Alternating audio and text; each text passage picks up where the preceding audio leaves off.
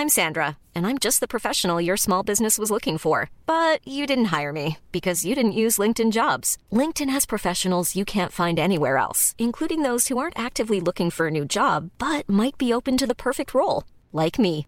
In a given month, over 70% of LinkedIn users don't visit other leading job sites. So if you're not looking on LinkedIn, you'll miss out on great candidates like Sandra. Start hiring professionals like a professional. Post your free job on linkedin.com/people today.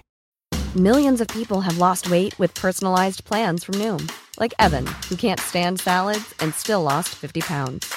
Salads, generally, for most people, are the easy button, right? For me, that wasn't an option. I never really was a salad guy. That's just not who I am. But Noom worked for me. Get your personalized plan today at Noom.com. Real Noom user compensated to provide their story. In four weeks, the typical Noom user can expect to lose one to two pounds per week. Individual results may vary. If you're looking for plump lips that last, you need to know about Juvederm lip fillers. With Juvederm Volbella XC and Juvederm Ultra XC, your lip look, whether it's subtle or bold, can last up to one full year with optimal treatment and no additional maintenance. Find a licensed specialist and see if it's right for you at juvederm.com today. That's J U V E D E R M.com. Add fullness to lips in adults over 21 with Juvederm Volbella XC or Juvederm Ultra XC. Do not use if you have severe allergies or a history of severe allergic reactions, or if you're allergic to lidocaine or the proteins used in Juvederm. Tell your doctor if you have a history of scarring or taking medicines that decrease the body's immune response or that can prolong bleeding. Common side effects include injection site redness, swelling, pain, tenderness, firmness, lumps, bumps, bruising, discoloration, or itching. As with all fillers, there's a rare risk of unintentional injection into a blood vessel, which can cause vision abnormalities, blindness, stroke, temporary scabs, or scarring. For full important safety information, visit juvederm.com.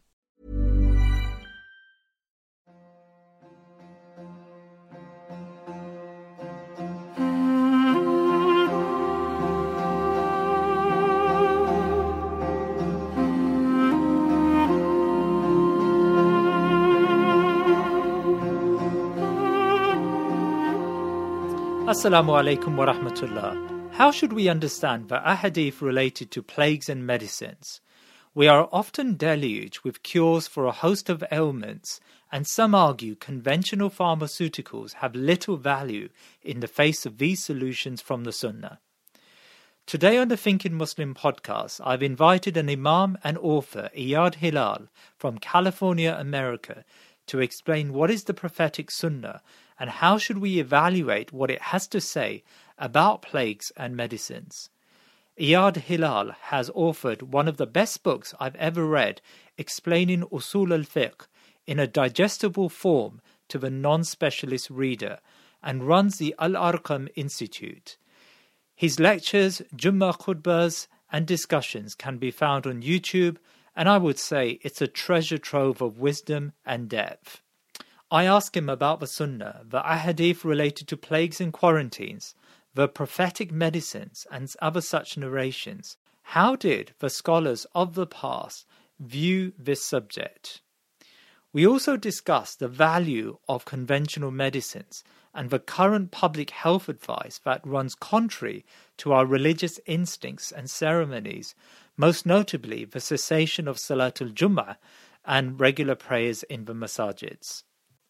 Brother Iyad Hilal, I uh, wonder how we can uh, contextualize these ahadith and uh, the revelation and how it views uh, the subject matter of uh, COVID 19, of plagues, of medicines, of what we conventionally call prophetic medicines. How does the revelation inform us about what some would call worldly issues? Bismillah ar-Rahman rahim In order to address this this topic how is quran related and relevant to our situation coronavirus?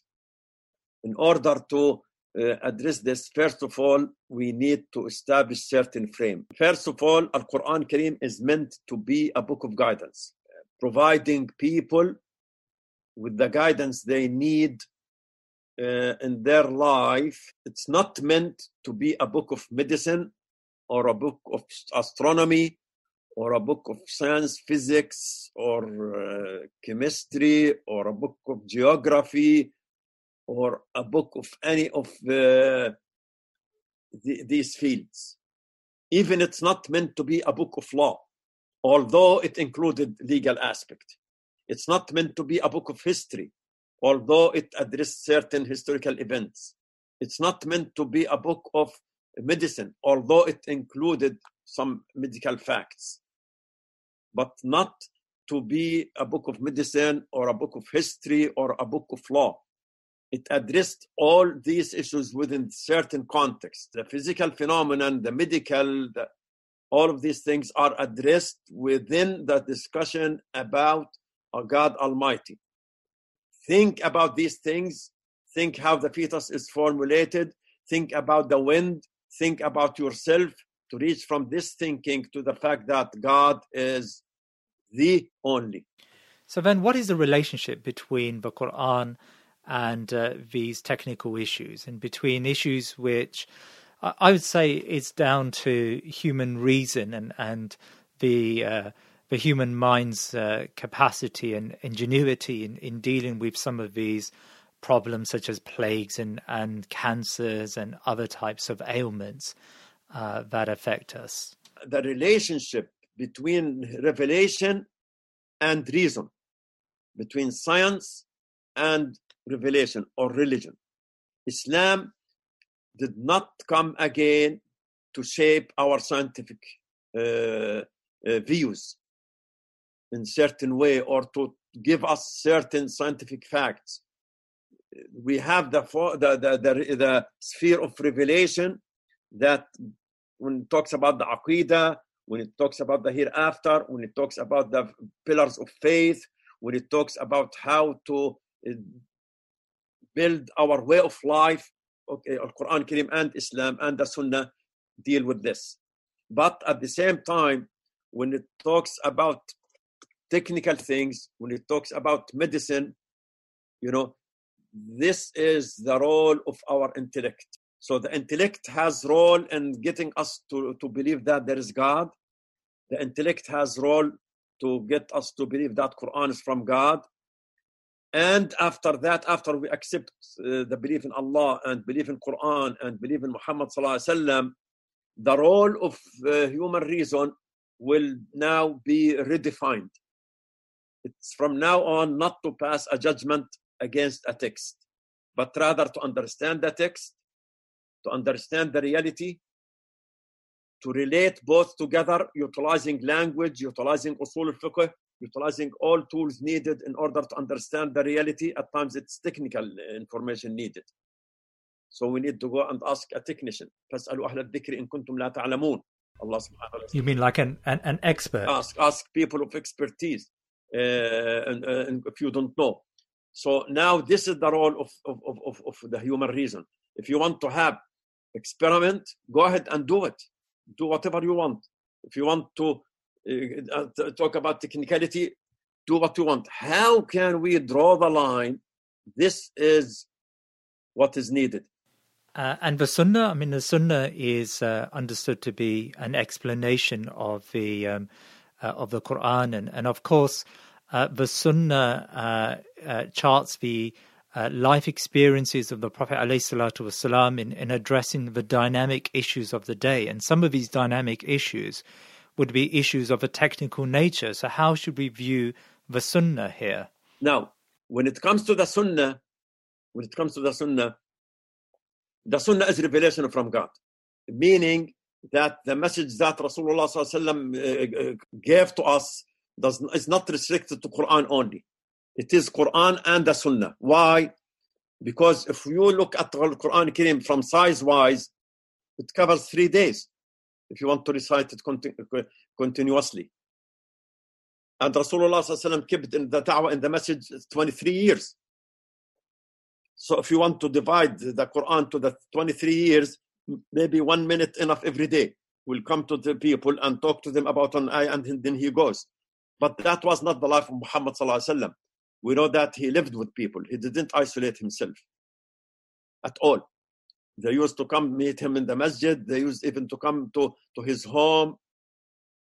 knocking the door or calling for him so that to come and teach them. He used to teach them. He used to explain to them. He used to answer their questions. He used to judge uh, among them. He used to guide them. He used to answer their questions. So there is a material developed from all of this, covered all aspects of life. This material, where did it come from? It's not from him, because the ayah says, قل إنما أنذركم بالوحي. I am warning you with nothing but with the revelation. Some people say, yeah, wahi here means Quran. What, what about the ayah, وأنحكم بينهم بما أنزل الله? And uh, judge among them based on what Allah reveals to you. They'll tell you, ayah, this is Quran. Another ayah, وأنحكم بينهم بما أراك الله. Not with whatever Allah uh, revealed, with whatever Allah showed you. So there is ruling, there is something revealed, and there is something shown, which means that the, the message includes something more than Quran, which is the Sunnah. And we believe that the Sunnah as a whole from Rasul, from Allah subhanahu wa ta'ala, and it's another part of, of, of the message. Okay, sure. So the Sunnah is revelation. It comes from Allah subhanahu wa ta'ala and it's not from the Messenger sallallahu alayhi wasallam. It is revelation that was carried through or via the Messenger sallallahu alayhi wasallam. However, uh, the Prophet sallallahu alayhi wasallam, his life was uh, was like any other person. He engaged in discussions about uh, worldly or technical matters uh, issues to do with the day, uh, whether it's to do with cross pollination of plants or whether it's to do with the plagues. Uh, or whether it's to do with medicines that we're, we're going to talk about, or how we should deal with quarantines.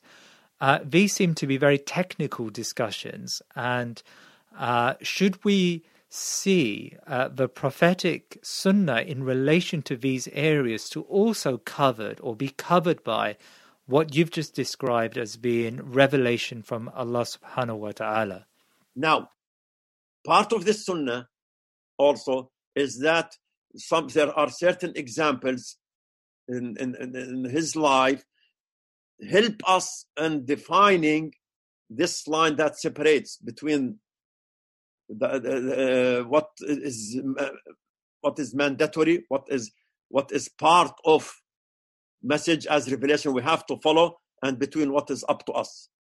And we have uh, example in the Battle of Badr when Rasulullah uh, decided to camp the Muslim, Muslims in certain place, and he was asked, "Is this is this a place defined by the Wahi and Zalakahullah? Is this a place defined too by Allah, or is it al-Ra'i wal-Harb wal-Makida, or is it a war strategic, technical uh, decision. He told him, It is a war, it is technical, it is uh, tactical, it is strategic, it is know-how decision. So he told him this is not a location. So in this case, in this example, uh, Rasulullah told him clearly that this is not from revelation. Another example is when uh, uh, in the cross pollination uh, uh, event. He told them clearly after that, this is the know how belongs to you. You know better. So the hadith about cross pollination was when uh, the Prophet ﷺ was asked by some farmers uh, who were conducting the cross pollination of date palms by hand. And uh, he, he said to them, If you do not do this, it will still be fine. So they stopped doing it. So he seemed to indicate that it was not worth uh, cross pollinating, and uh, their crops failed. And he came back uh, uh, sometime later on and he asked, What's happened to your date palms? And they said, Well, you said to us such and such. And he responded by saying in this hadith, uh, reported in Muslim, You know best about the affairs of the world. Um, and so you're saying that this indicates that in issues to do with technical matters, the hadith uh, that come in relation to that uh, are not necessarily talking about revelation. Rather, they're reflecting the Prophet's experiences, his his understanding, and uh, he uh, understood that uh, he is no more than uttering and giving uh, his his views upon a matter which uh, are to do with uh, the technical matters or the worldly affairs and, and not to do with halal and haram. Now, in both cases, there is one side of revelation. The, the, that side of revelation is that the revelation itself gave Muhammad وسلم, the authority to exercise certain judgment based on his own experience. So, who allowed him to choose any location he wants In the Battle of Badr? It's the Wahy. He knows, Rasulullah knows that the, the, the, his role as messenger and his role as, as a leader. And who told him to, who gave him permission to tell them, don't use the cross pollination, just leave it to the wind? Again, he knows that this is left to his experience, so he told them this. So, this uh, quote unquote green light, which was given to Muhammad to issue judgment on these matters based on his own opinion or based on his, his own experience, is from the Wahy. We can give another uh, examples on this. One example in the uh, uh when he would sit, he reside in a case as a judge. When two people came to him, sallallahu alaihi wasallam, disputing piece of property. So Rasulullah sallallahu told them, one of you would be outspoken more than the other, would be more eloquent than the other. And I'm going to judge based on the evidences presented to me. So if I judge, I will judge based on this. So if I give someone property that doesn't belong to him, I'm actually giving him piece of, of hellfire. So you know whether it's yours or not. But for me as a judge, now he is he is legislating to the judges. The judges later on will not receive revelation to tell them who is the real owner of that property or who is not. So Rasulullah in this one side based on the revelation, on the other side based on his own knowledge as a judge. Who gave him this green light? It is the revelation. But the revelation will not tell him this is the person who owns the right, uh, who owns the land. So the point here in, the, uh, in these examples, one aspect of it is from revelation, giving him the green light to issue judgment either as a judge or as a political leader or as someone giving technical advice. So, uh, Brother Iyad Hilal, would we call uh, these ahadith which come in relation to the technical matters, would we call these sunnah? Would we branch them in the subject in usul al-fiqh as uh, the subject of sunnah? It is how do you define the sunnah? And the sunnah is defined by scholars of hadith different than scholars of usul al-fiqh, different than scholars of fiqh. We have three con- let me use the word conventional definitions in these three disciplines. To the scholars of hadith, everything reported from Rasulullah even personal character, even physical description, is part of the Sunnah. So, the scholars of hadith are interested in compiling everything uh, that uh, has been narrated about the Prophet sallallahu alaihi wasallam. Is the body that reached to us as whole from the Prophet Muhammad sallallahu So it is sunnah in this sense. Now, to the scholars of usul al-fiqh, the sunnah is that binding collection from that whole body are not concerned as an example by the physical characters. He was tall, sallallahu alaihi wasallam. Yes, that's part of the sunnah. When he used to eat, he used to eat in certain way. That's part of the sunnah. But they talk about that part which is related to his statements and his actions and his approvals or disapprovals. So, for scholars of usul al fiqh, they uh, look at the sunnah as uh, those things which are which they regard as being binding. But even within this, even within this, uh, there is methodology method through which you start uh, uh sorting out whether this report is binding or not. As an example, the way he used to eat. The way he used to eat, do we have to eat exactly the same way he used to eat? Although it is from the Sunnah? No, we don't have to. But do we have to eat using our uh, right hands? Now it is Sunnah in the fiqh hukum. Because Rasulullah told us, eat using your right hand. So In one way, it is sunnah eat, when you eat using your right hand, a, fiqhi sunnah mandub. If you do it, you will be rewarded. And it is from the sunnah within the definition of usul al-fiqh because it is binding, but binding in a, as a sunnah, as a mandub. Okay. And it is sunnah according to the, the definition of ilm al-hadith. So now these examples which I gave, all of them are from the sunnah. I'm not saying that take this out from the sunnah. No one can has the authority to take this out from the sunnah, except if the report proven to be not authentic. So let's let's summarize where we are. Uh, the Sunnah is a uh, is a body uh, of text uh, which came to us about the Prophet sallallahu alaihi wasallam and his actions and uh, his speeches and his uh, sanction of something, his acceptance of something. All of this came as a body, and it is the Sunnah, and it remains the Sunnah according to the scholars of Hadith. Um, but uh, the scholars of Usul al Fiqh uh, would apply their uh, varying criteria to that Sunnah and determine which aspects of that Sunnah actually are revelation, in other words, as you call binding, and which aspects of those Sunnah uh, come in the form of technical issues or issues to do with the mubahat, the, the, the acceptable. When Rasulullah as an example, this is what I was trying to explain. When Rasulullah sallallahu was telling the two people, two opponents, that you are coming to me and I am judging based on what I hear. This is sunnah according to the scholars of ulum al-hadith, and this is sunnah according to the scholars of usul al-fiqh. What is the legal value of it?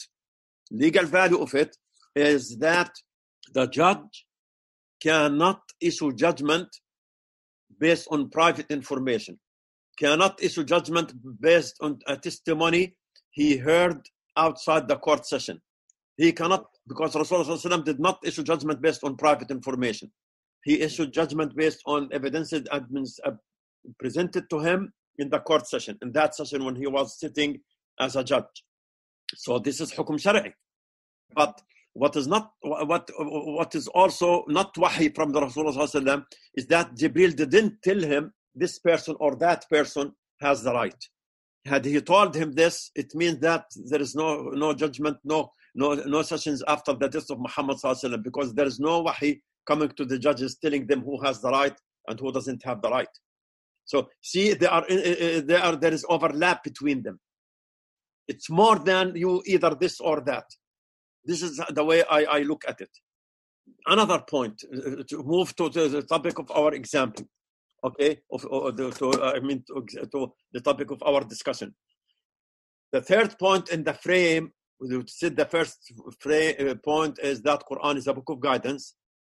Second point is that in technical issues, Rasulullah was uh, following in technical issues his own technical view according to what he said also even at that time to the Sahaba. Now, what about the value of the hadith that deal with medicine? Are they part of the sunnah in the sense of ulm al-hadith? Yes, they are part of the sunnah. Can we take them away? No, we cannot take them away, except if there is a hadith not uh, correct from the sanad or the matan. Are we bound by the prophetic hadith, uh, the prophetic medicine hadiths or not? Here comes two major opinions. Ibn Qayyim al-Jawziyya, as an example, he says it is binding. Why? Because it is part of the sunnah and we have to follow the sunnah. This argument was challenged by also two prominent scholars. One scholar is Al-Qadi Iyad. Al-Qadi Iyad in his book Al-Shifa Ahwal al-Mustafa. In his book Al-Shifa, Al-Qadi Iyad said that the hadith that are related to our worldly affairs, including medicine, they are not part of the message. That Rasulullah used to issue his judgment based on the medical uh, uh, information available at that time. And if he was wrong in this, it does not affect the, the message because this is not the sphere of the message to teach us medicine.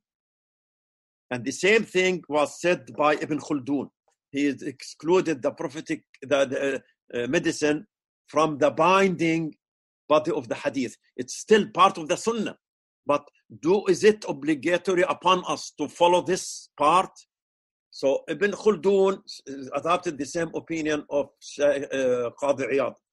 Uh, recently, there was a scholar of hadith, Sheikh Muhammad Sulaiman al-Ashqar. He wrote about the prophetic medicine. And he adopted actually the opinion of uh, Qadi Iyad and uh, Ibn Khaldun, which I think is the right opinion. Okay, so this is very interesting. Um, your argument is that there is a genuine ikhtilaf, a genuine difference of opinion uh, with regards to the prophetic medicines, with a group of scholars arguing that uh, it is a, uh, a recommendation to follow the prophetic medicine, and so they've they've linked it to uh, the Sunnah, the revelation, and there is another group of scholars that argue that these were personal uh, understandings of the Prophet والسلام, and uh, uh, you can't attribute mandubat or recommendations to them. So if you follow them, you're not uh, following them as you would be, you're not gaining the reward that you may be gaining when you do other aspects of the sunnah. Okay, so there, there is a, a difference of opinion here. But, but uh, let me ask you a question. Why then, uh, why do these group of scholars still call uh, these uh, body of hadith which talk about medicine or plagues, uh, why do they still attribute the term sunnah uh, to these if they argue that these um, these understandings were, were no more than understanding of the Prophet والسلام, based on the the knowledge he had and the expertise he saw around him? The hadith of the prophetic medicine, at times they have two aspects one aspect, the technicality of it, the technical information in, in that particular hadith. And the second aspect is the Shari aspect. Let me give you one example before we move to, to the example of the plague. Rasulullah uh, used what is called al-hijama, with cupping. And he used it while he was fasting, while he was in the ihram. Now, the technical aspect of it, do I have to use the wet cupping? No, you don't have to. Where did it come from? This is the Greek medicine. So that was the technical information available at that time. The Shari'i aspect is that if you do it while you are in the ihram, it will not invalidate your ihram. If you do it while you are fasting, it does not invalidate your fasting. So we cannot say this, throw the whole report because it's prophetic. No, you look at the report, sort out the technical form aspect of it from what can we learn legally from it? Another example, I'll give you another example. The hadith of the flies. That if the fly gets into, you know, في إناء أحدكم, so let dip it in from the other side because one one one uh, wing of it has the, the the disease and the other wing has the cure. Some people raised their uh, hands on this. They said, "No, this is this makes no sense. Let's reject it. It can't be." Wait a minute. Look at the Shari'i aspect of it. Look at someone lives in the desert. Not now when we have this watering system reaching to us through, you know, what we have, closed system. In the desert, you know, they used to collect water in wide containers, not uncovered. So if a Bedouin comes, he will look at the surface full of flies and mosquitoes and this and that. Is the water najis because of this? Can you use the water if it is covered with all of this? You can. He used just to take the what to call it the cup and remove these things away from him and take the clean water and drink. So the Shari'i aspect of it, it does not make the water najis. It's not like if if a dead mouse got into uh, your container. Okay, so there is Shari'i aspect in it and there is technical aspect in it. In the case of the of the uh, dead rat, Rasulullah told us if it is thick, then uh, uh, throw the rat away and throw parts of it that are surrounding it. If it is a fluid, just oil, throw all of it. So there is Shari'i aspect and there is technical aspect. So I, I understand the Shari'i aspect, uh, but you're effectively saying that cupping, for example, according to this strand of opinion, cupping would have no, in itself, no healing significance from revelation. Now it may have significance from our reality. So a, a Yeah, a medical. you'll take it. You can take it or you can leave it, but you don't ascribe mandub, uh, a recommendation to. I don't say mandub. I wouldn't say mandub. You know, if some people would say mandub, that's fine.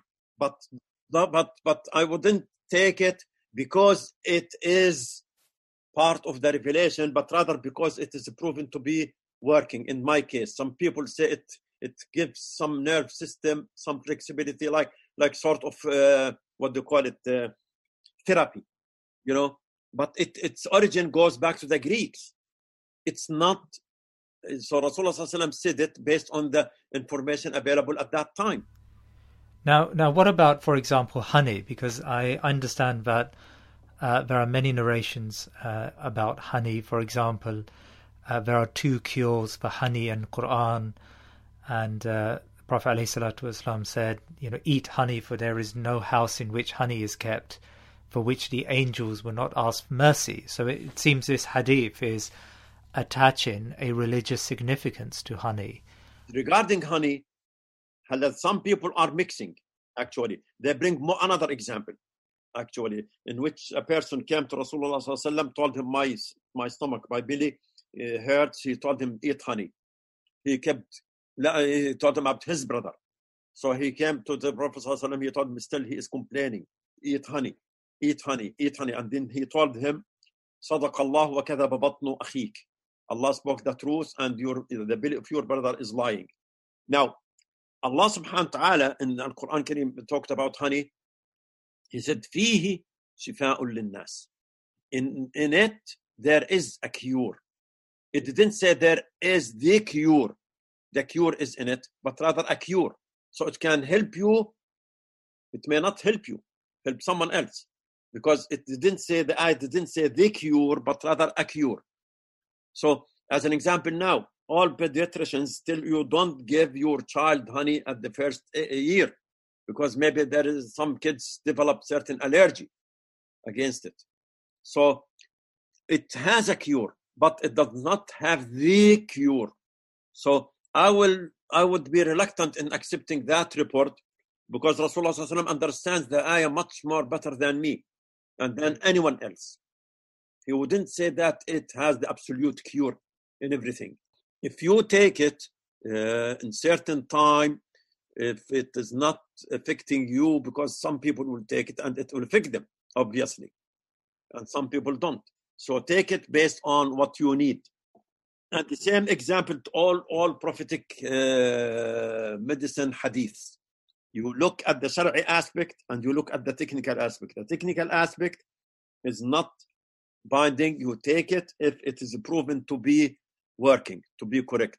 So the fly, the hadith of the fly, okay, I was personally first uh, reluctant in accepting it.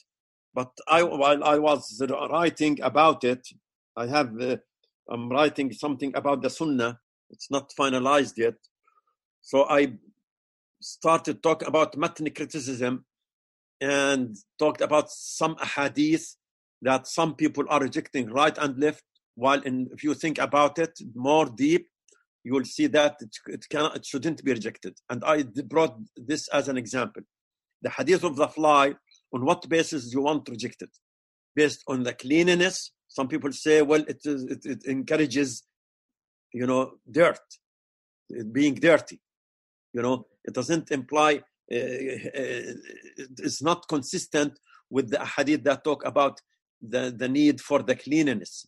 No, look at it again from the perspective of uh, someone also who lives in, in, in, in a desert and the way they used to collect water and the way look at the water at the surface of the water full of flies and mosquitoes and insects it just tells you that it is najis, not najis now after that, I was reading that there are two papers submitted, one of them, I think, in the New Zealand microbiology department about the fly, that the, anti, the, the, the antigen and the antibody in the fly under, under the wings and that, in that part. Okay, so it has, the fly has like, like has there is medical benefit. You can the doctors can take it, can extract from it depends on the medical research. And there is, I think, another uh, paper submitted in Stanford University of this matter. So, on what basis you want to reject the hadith? Even the technical aspect of it, you know, proven to to to have uh, to have value based on these uh, research. So, rejecting the hadith is something, and how to uh, the benefit from uh, the hadith from a legal perspective is something else. So now turning to the hadith related to the plague and quarantine. So how do we understand these hadith in relation to the discussion we just had about technical matters? Now, regarding the plague, if the hadith is talking about technical description of the plague, that is based on the information relevant to him وسلم, at that time. Maybe the description that he gave, it's like a big boil, let me say, like the like the in the camel. This is the hadith talks about the technicality. It can be one form, the bubonic uh, plague, but there are some other forms of the of the plague. Rasulullah now is not in the business of teaching us medicine. He just gave them obvious form of, of the plague. Now, second point, if it gets into a town, while you are there, don't leave it. And if you hear about it uh, while you are in another town, don't get into it. This is very consistent with another hadith in which Rasulullah told, told us uh, to stay away from uh, uh, someone who is sick with uh, leprosy. You know, like you run away from from the lion. So this is con- uh, infectious disease and the plague is infectious disease. So you you will take that order. It's very consistent with everything. It just tells you don't help in spreading the disease. Uh, the prophetic medicine needs to be studied carefully. It's not either you reject all of it. No, I wouldn't. Or you you have to accept all of it like Ibn al-Qayyim did. It in some as, as, uh, traditions it's not authentic in some traditions there is legal value in it like as we explained in the fly or in the in the cupping the fact that he had cupping while he was muhrim or while he was in ramadan there are some there are in some cases uh, no you don't take the technical information as some people understood like the way they understood uh, uh, about the hadith of the honey you put it within the context of the ayah, and the ayah does not say that it has the cure, absolute cure. It says it has a cure. So these three points needed to be established before we move to the COVID nineteen. So, so if I can, if I can, just to make it clear, um, so the hadith related to the plague, this is no more than the Prophet ﷺ's uh, observations, his knowledge, his experience of dealing with contagious diseases, and he is expressing his view, uh, which which is a very you know for for the time it's a very advanced view, of course, but he's expressing his view that you have to deal with these things by separating yourself from the illness. Going to talk about COVID nineteen, but I understand then from the discussion we just had uh, there is a limit to how much those hadith really inform the way by which we deal with this crisis, with COVID 19. Uh, because scientists may have advanced their understanding of quarantines, their understanding of pandemics, of infectious diseases. And so the weighting would be put on the current scientific and public health advice um, on in relation to dealing with this problem because uh, the revelation did not come uh, to discuss medicine and to discuss scientific issues, but rather it gave us a license to develop our understanding of this area. So I suppose uh, the revelation tells us not to stunt, not to stop thinking about these matters. On the contrary, it tells us that um, there is a cure to be found and, and one needs to uh, advance scientific technologies in order to find those cures. Yeah, who actually like it's not that it uh, it should not stop. Should not stop. We shouldn't stop at this. Why? Because the whole teachings of Quran Kareem in so many ayat telling us go and explore. قل سيروا في الأرض. Walk in the earth and see. كيف بدأ الله الخلق? How did God start the creation? Even on this. So we need to go and what does go and see? Go and walk and see. What does it mean? Not walking by our own selves only, but walking, let's say, traveling, searching, looking, and concluding. So the research should not stop at all. You know, in the past, there was what is called the Greek medicine. Greek medicine was established on based on what what is called humorism. In Humorism, they say that blood, the body has four fluids. It has the blood, it has the yellow bile, it has the black bile, and, and it has the phlegm. And they, together, those four, determine the health, the disease, the temperament of the human body. That was their uh, philosophy. And as it, it first was uh, sub, by, by, by, many Greek uh, med, uh, quote unquote doctors uh, at that time.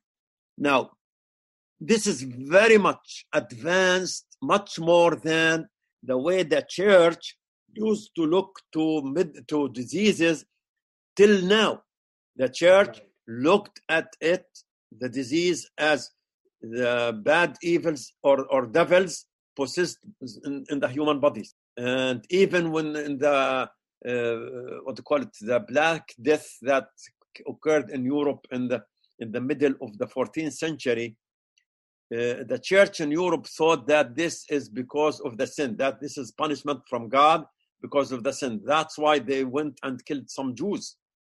You know, and similar to them, the Israeli health minister recently, when he started talking about COVID 19, he said this is a punishment because of the homosexuality. The, the way Rasulullah talked about it, it's guiding us to think about medicine. Tadawu ibadallah. Seek treatment. Allah didn't create disease without creating uh, a medicine for it. So it's way beyond, it goes beyond than the way that people used to think in, in, in the church.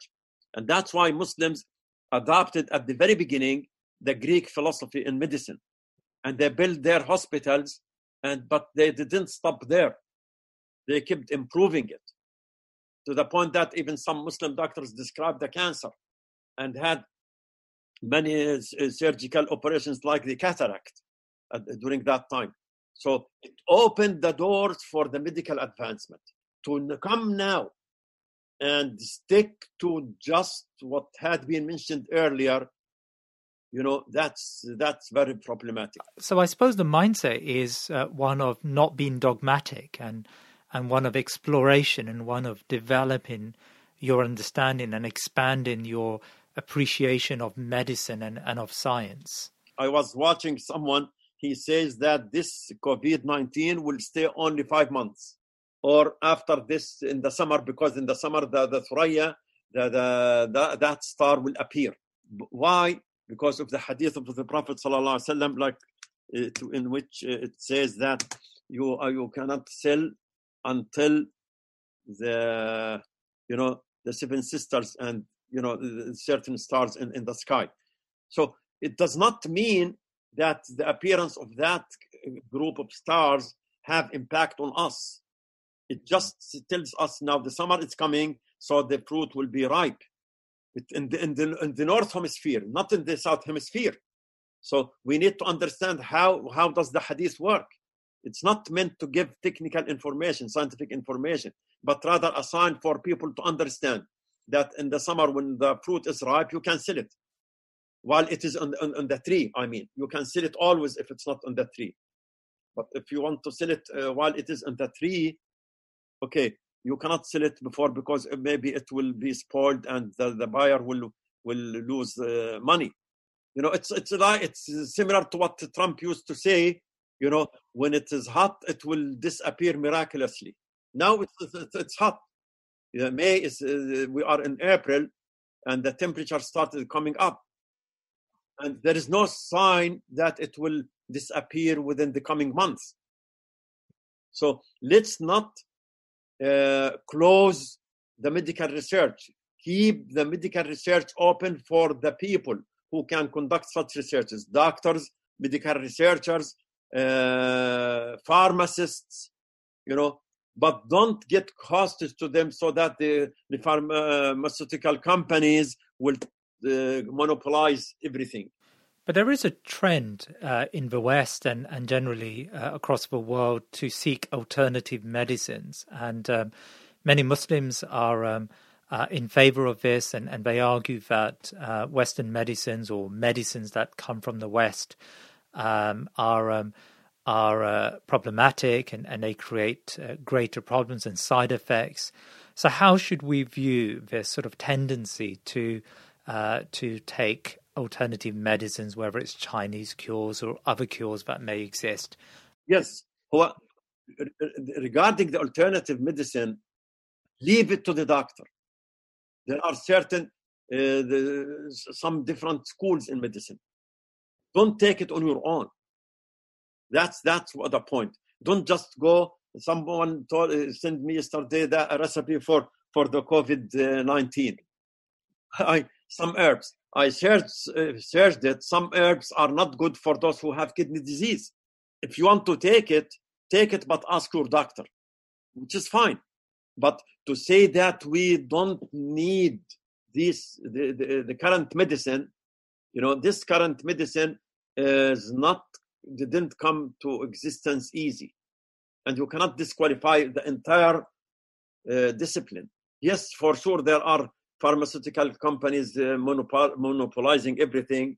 There are insurance companies taking advantage of everything. There are problems in, in, in, in some health systems in some areas.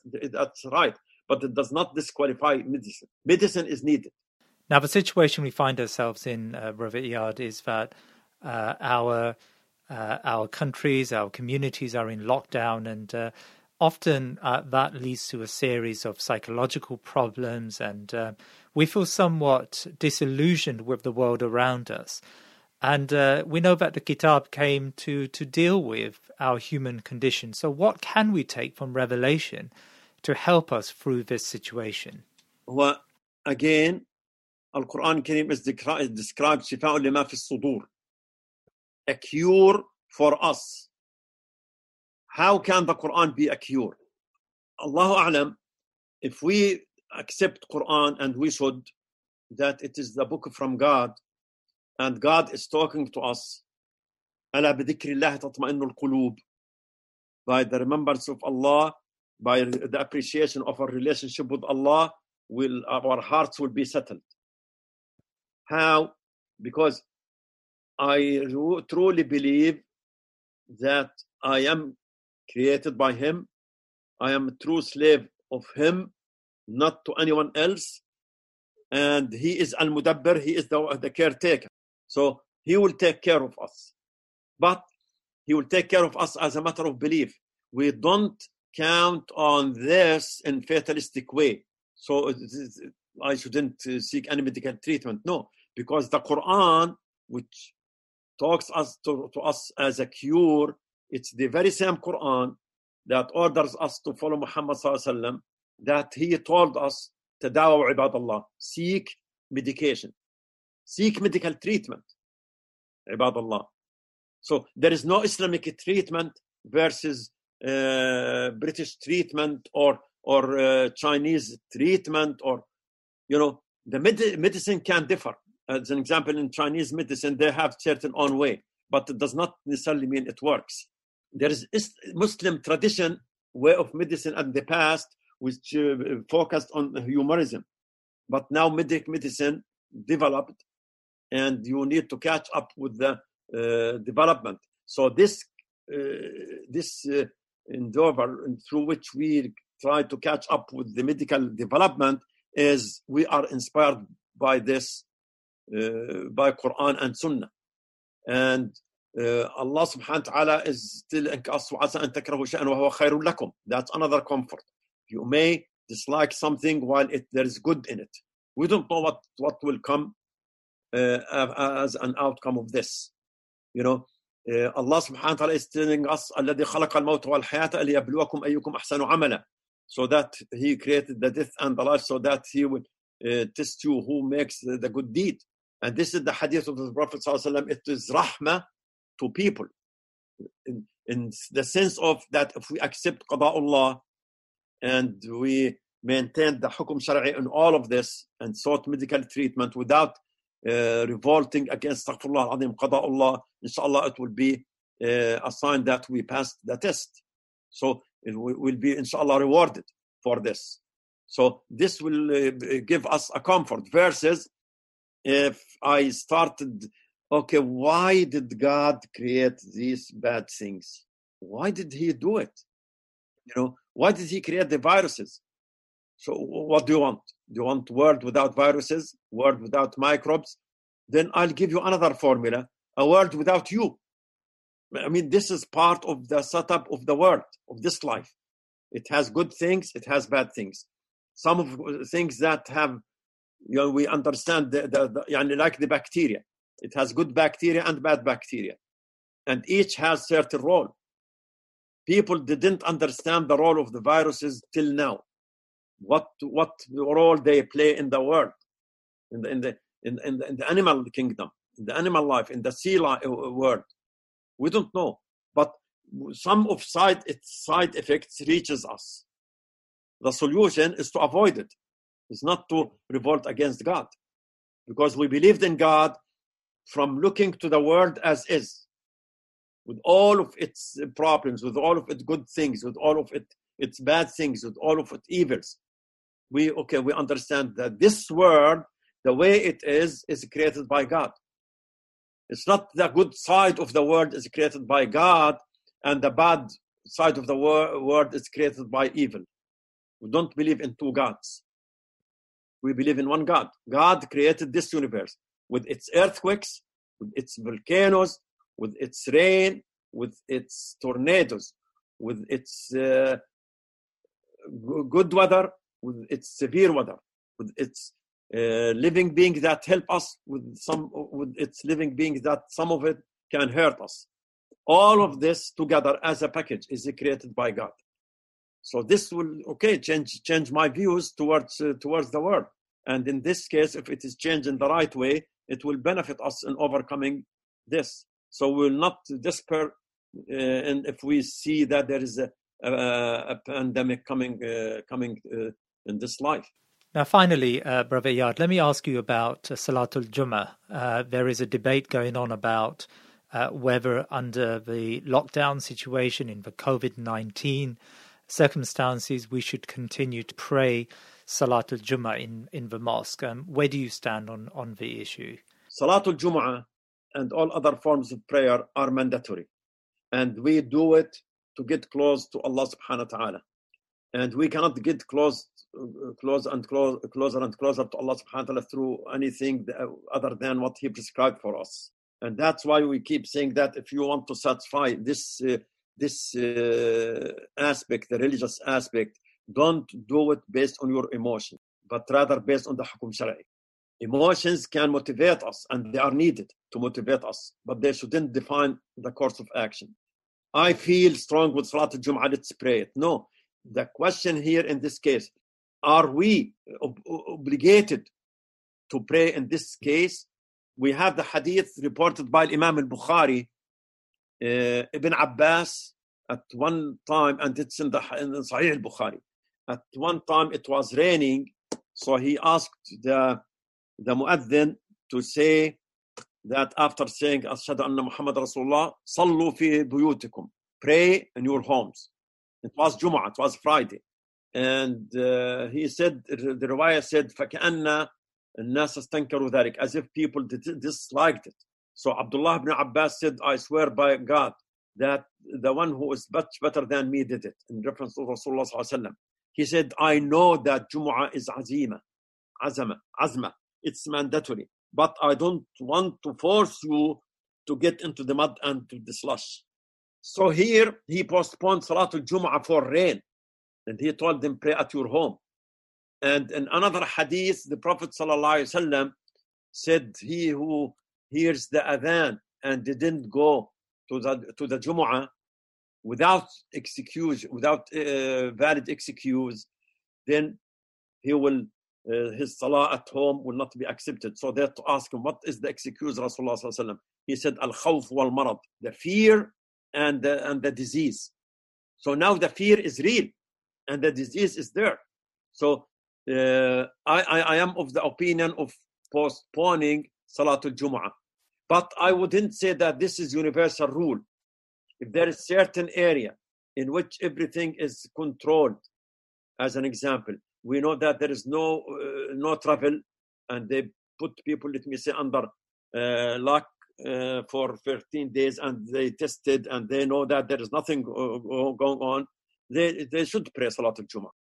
But if people are like in certain areas in Pakistan, in Egypt, in US, in UK, in Jordan, where disease is not stopped, it's there, it's coming. So uh, I would say I am uh, with with the, the postponement of Salatul Jumu'ah until the medical authorities, the health authorities, tell you it's it's fine. Knowing now there are some people are trying to take advantage against Muslims because of, of this Muslim gatherings. Uh, you know, in India, what happened? Subhanallah. You know, he said that we, we, we dispersed the group. We immediately stopped the group and we cooperated with the health authorities. But there were some people who were traveling from overseas. They remained in, in, in, in Nizam al-Din. No, you are spreading the disease. You know, or yesterday there was a person asked, uh, Trump, uh, do you think that they will go after against Muslims and putting restrictions on Muslims? He said uh, they are uh, answer his answer.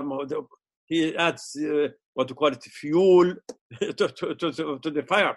He said, yeah, they are very going very strict against Christians, and I I don't want to see them lenient against Muslims. They are not lenient, and in some areas at the very beginning, I know I contacted some brothers from New York they told me that there is there is a masjid refused to close, and the uh, pandemic spread among the people there in a very rapid way. So it's, it's the, I mean the danger is real, but they stopped after that. Alhamdulillah Rabbil Alameen. So why should we insist on this, knowing that it will hurt people, it will spread the disease, and now it will be used against Muslims at the same time. So we should be more uh, responsible and more reasonable on how to address uh, how to approach uh, this uh, this problem, the issue of Salat al Jazakallah khair. I think that was a very fascinating discussion and uh, a lot of uh, really important issues discussed. And uh, we hope to hear from you much more on, on this podcast and on your Arqam Institute website. سبحانك اللهم وبحمدك لا إله إلا أنت نستغفرك اللهم ونتوب إليك السلام عليكم الله وبركاته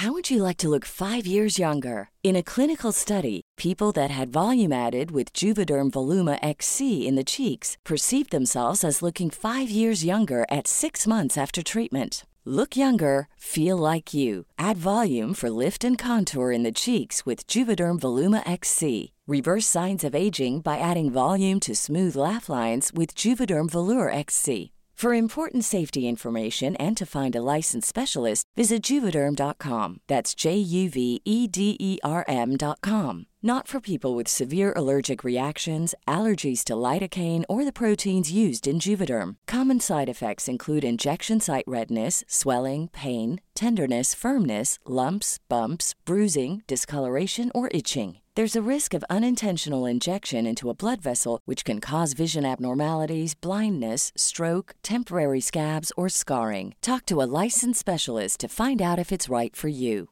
Imagine the softest sheets you've ever felt. Now imagine them getting even softer over time. That's what you'll feel with Bowl and Branch's organic cotton sheets. In a recent customer survey, 96% replied that Bowl and Branch sheets get softer with every wash. Start getting your best night's sleep in these sheets that get softer and softer for years to come. Try their sheets with a 30-night guarantee. Plus, get 15% off your first order at bowlandbranch.com. Code BUTTERY. Exclusions apply. See site for details.